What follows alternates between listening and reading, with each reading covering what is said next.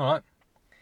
So, um, maybe just a bit of a quick one today. I wanted to uh, talk a little bit about. Um, I think I mentioned, like right at the beginning, uh, I think I mentioned that I was doing um, that course, the that that science of psychology course from Yale. I was I was doing it on just that free thing. I just decided to have a go at online, and I don't think I've mentioned it since I first brought it up, but. Um, there's been some really cool shit like that I've learned on it, and um, yeah, I just wanted to. I, th- I thought it'd be cool to like every now and again maybe just I don't know just like talk about something that I'd learned about or whatever. But there was one thing anyway that I was just thinking about quite a bit recently, and um, and I thought it was. I think it's a really cool cool thing that I never knew about until I did the course, right? So I thought, oh, that's all right. Talk about that. Um, but basically, what it was, so uh, yeah, so this course, this science of psychology, it's like it, it's it's basically um, going into um, sort of the research that's been done into what makes people happy. So it's sort of like the the, the woman who runs it, like her approach is to, it's sort of um, in a way, I think she's coming at it like showing scientific, almost yeah, scientific methods for making yourself happy or whatever. Things that you can actually, things that actually have research behind them that says, yeah, this works, this works, whatever. So it's pretty cool. It's, it's a pretty cool thing. Um, but there was one thing that she said in one of the earlier lessons that, like, I thought was really cool uh, and really interesting. She was talking about this book, and the book uh, I've got it written down here. It's called The How of Happiness, right? And it's by this woman called Sonja. Uh, right, I'm, right, I'm gonna absolutely fucking destroy this pronunciation, but it's Sonja uh, Lyubo, Lyubomirsky. Sonja Lyubomirsky. L Y U B O M I or S K Y. Probably hashed to that big time. But she was saying that in this book, um, this woman talks about she, she's obviously done a fuckload of research and she came up in the end with this sort of pie chart right where um, she said there was like three factors that contribute to your overall sense of like, happiness and well-being. Just, and I think this is the case for everyone. And so it boiled down to um, genetics, um, life circumstances, and then sort of habits, just like things that you can do yourself. You know, whatever, meditating or whatever. And so it was those three. These are the three categories. And what was really interesting was that she sort of um, she actually put a percentage on them. So she she she showed how much of your you know how much they actually contribute in the end. And what was really surprising, because when she was building into this, she was saying about how you know the the big the, the majority of people believe that your life circumstances, and that would be say your job, um, the place you live, you know how much money you earn, and how big your house is, all all these all these things. Most people would probably guess that that might be, I don't know, like seventy percent of your overall happiness. And you would definitely believe that if you look around at just the way people live and the and um, and the direction people set their life and, and sort of what people seem to be aiming for or or you know how much people are focusing on even just take your job people focus on their job so much that you would think yeah they must think that the job has a huge impact but anyway in the end um, what it came down to was according to this woman according to this book or the research whatever genetics are 50%. So like 50% of how happy you are as a person is just it just comes with the package. Like you're born with it kind of thing. It's just in your DNA um, and in a sense like that's it's just like this set thing. So like maybe you don't really have that much control over it. So, um, which I guess you know, in one way, you could feel pretty shitty about if you were the kind of person who thinks you've been dealt, you know, a bit of a a bit of a dud card when it comes to genetics. You might think, oh, you know, that's pretty shitty. But it, it, I guess you could also be like pretty optimistic about that because it still leaves fifty percent. So that's a pretty, you know, you got a lot to work with there. And then the other two, and this was, I thought this was really interesting. So it turns out in the end, your life circumstances uh, are just 10%. So they account for just 10% of how happy you're going to feel as a person, how satisfied you're going to be with your life. Your actual circumstances are, just 10, fucking 10%. So, like, 10% is your job and your status and how much money you have and wh- where, where you live. All this shit that you that we all think that we all just really believe is the big thing. It's actually the smallest thing. And then habits turns out it's forty percent.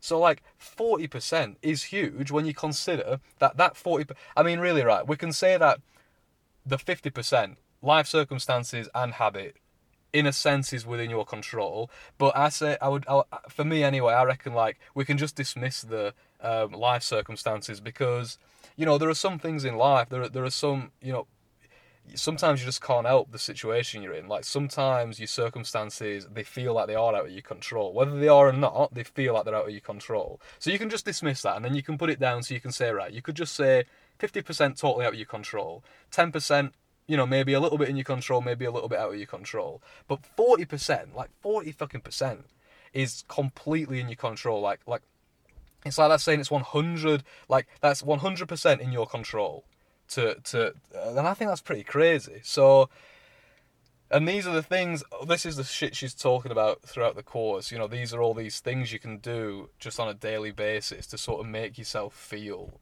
uh, you know, happier and more content. So, you know, big examples being um, meditating, exercise, um, obviously I guess diet's got probably got quite a bit to do with it at the end of the day. Sleeping well, you know, making sure you're getting enough sleep and I can't remember all of them, but like obviously you can just do a bit of googling and just type, you know, just just look for shit that is that that there's research there to suggest it'll help you out. Like you look at meditation, a fuckload of research there to suggest that it's going to make you feel happier. Same with exercise, and to me that's so crazy because um, you know it's it's like yeah, just this.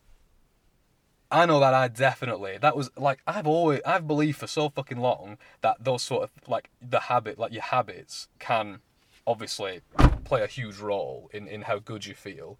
But even me, even knowing that, even thinking that, I never thought it would be like as high as it is. I never thought that it would be sort of, if you were to, if, you know, if you could put numbers on it, that it would be forty percent. That actually that could make up forty percent of your overall levels of uh, your overall feeling of satisfaction.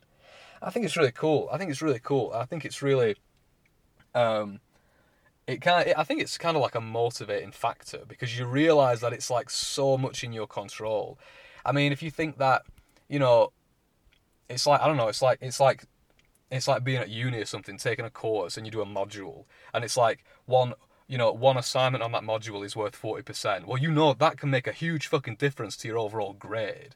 No matter how shit you do in the other two, that forty percent is going to make a huge difference to your overall, you know, the grade you get in the end. So that, that I think that's like yeah, I think that's just a really cool thing, and I think it's kind of empowering in a way because I, there's a big there's uh, there's a big feeling I think um, like in a lot of us that we don't have any control over how happy we feel. I think there's there's um, um yeah, there's a big feeling that it's just it's just it is what it is. Maybe most people in the end would think that you know your genetics and your life circumstances are just ninety five percent, and maybe you know these little habits you can develop, maybe they'd be five percent. You know, maybe if you meditate ten minutes a day, you're gonna feel a little bit better, but it's not gonna change you massively. But it turns out that it fucking could, and the crazy shit is, again, when when you look at that and if you really buy into that and if you really believe it, it properly makes you question your priorities because you think like if you sort of let's forget the the 50% genetics, right? And you take the other 50%. So you've got 40% is your habits, 10% is your life circumstances, right? And then it's like just assess your own life. So I can think about that for myself, like what I've been doing up until this point. Like and I think I'm different now, but you know, I don't know, like 3 4 years ago whatever. I think like I'm thinking right, what were my priorities? How was I living my life? How was I steering things? And did that match up to those percentages? Was I putting 40% of my effort into my habits and just 10% of my effort into my life circumstances? And of course I fucking wasn't. Like, obviously I wasn't, because, like, who does that? You don't, it's not something you think about, is it? So, those habits that in the end, so you're looking at this being like, you know, I mean, maybe I'm not interpreting this, like, properly, but but for me, looking at those sort of um, like those like looking at that pie chart, right? The, that pie chart of happiness. It's like makes me think, right? Well, fucking hell, meditating, like focusing on meditation, in the end, is going to have a bigger impact on how happy I feel than my job. Or like making sure I exercise every day is going to have a fucking way bigger impact on my happiness than what kind of car I have. But then, for some reason, like for most of my life, I haven't thought that way. Like I've thought, I've just bought into the sort of um, narrative that everyone buys into, which is that no, no, like Of course, my circumstances make a huge fucking difference. Of course they do. Of course, if I could have a job that paid me loads of money, I'd be well happy. If I could live in, if I can close my eyes and think about the house of my dreams, if I could have that house, oh fuck me, would I be happy? And if I could have that nice car, wouldn't I be fucking happy? And it's so weird, like it's so weird how much energy I've invested throughout my life in um, in in the in my circumstances, like how much I've invested in my life circumstances and how much I've um, I've sort of relied on those circumstances to provide me with a sense of you know contentment and happiness and just overall well-being. That's so crazy. Like, and now I'm thinking of, and, I, and I'm just thinking about you know I'm thinking I'm thinking about the pie chart of happiness, and I'm thinking, what the fuck? Like, that just seems crazy to me. I mean, like, ten percent, ten fucking percent is like it's it's almost not even worth looking at. You know what I mean? Like, you, you, it's like, why would you even bother looking at it? You've got this other thing here that's forty percent. That's way more in your control. Like, I mean, Jesus Christ, how much easier is it to develop a good daily routine of, of you know of just of practices that make you feel better, like you know, like with like meditating, exercising, eating well, sleeping properly.